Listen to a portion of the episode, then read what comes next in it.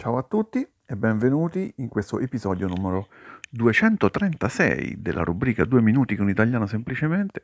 Oggi parliamo di chiamare in causa, chiamare in causa qualcuno o qualcosa anche, se vogliamo. Questa è una delle tante espressioni spiegate all'interno del corso di italiano professionale e precisamente le abbiamo spiegate nella lezione numero 14 del corso dove si parla di confronti, confronti tra persone, confronti tra opinioni. Vi faccio ascoltare una piccola parte di questa lezione che ha la durata di un'ora complessivamente.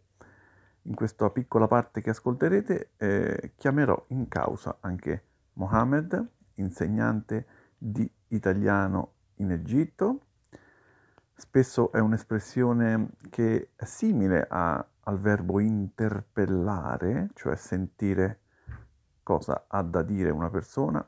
Allora per questo, per questo la chiamo in causa, questo per questa persona. Altre volte significa coinvolgere questa persona, nel senso che la cosa, questa faccenda, questo problema riguarda anche lui. Si usa anche nel linguaggio giuridico, eh? ma ascoltiamo questa parte della lezione numero 14.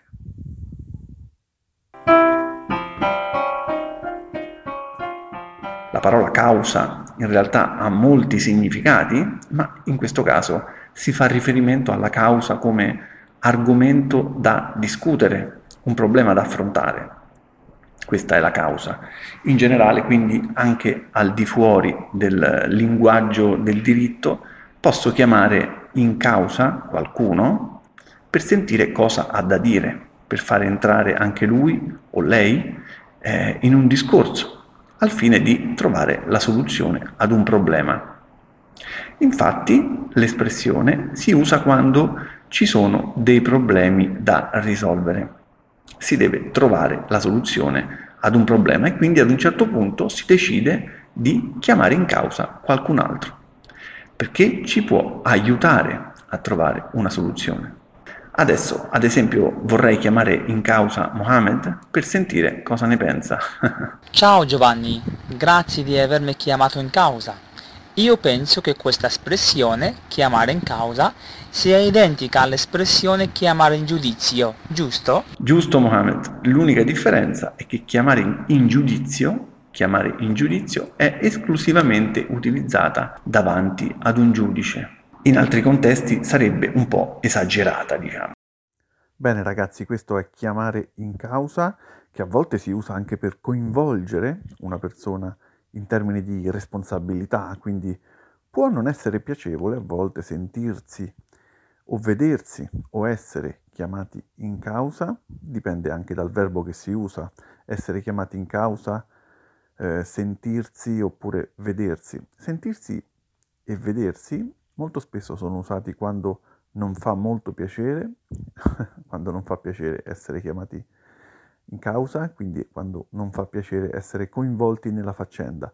Ma adesso voglio chiamare in causa Doris, membro austriaco dell'associazione Italiano Semplicemente.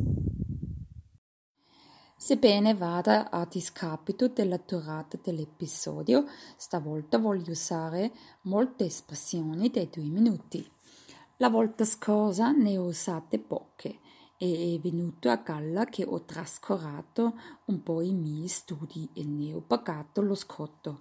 A prescindere da quello che mi è successo, ho deciso di rompere le induci senza cinciscare troppo. Mi sono ritagliata un po' di tempo per avviare un altro tentativo in cui forse riuscirò meglio a colpire il bersaglio. Dopotutto non voglio essere annoverata tra i peggiori studenti, quindi ho fatto una cappatina sul sito italiano semplicemente questa mattina. Non ho lasciato nulla di intentato pur di scrivere qualche riga. Spero che non mi sia incartata troppo con tutte queste locazioni specifiche che non si trovano in nessun altro sito così concentrate.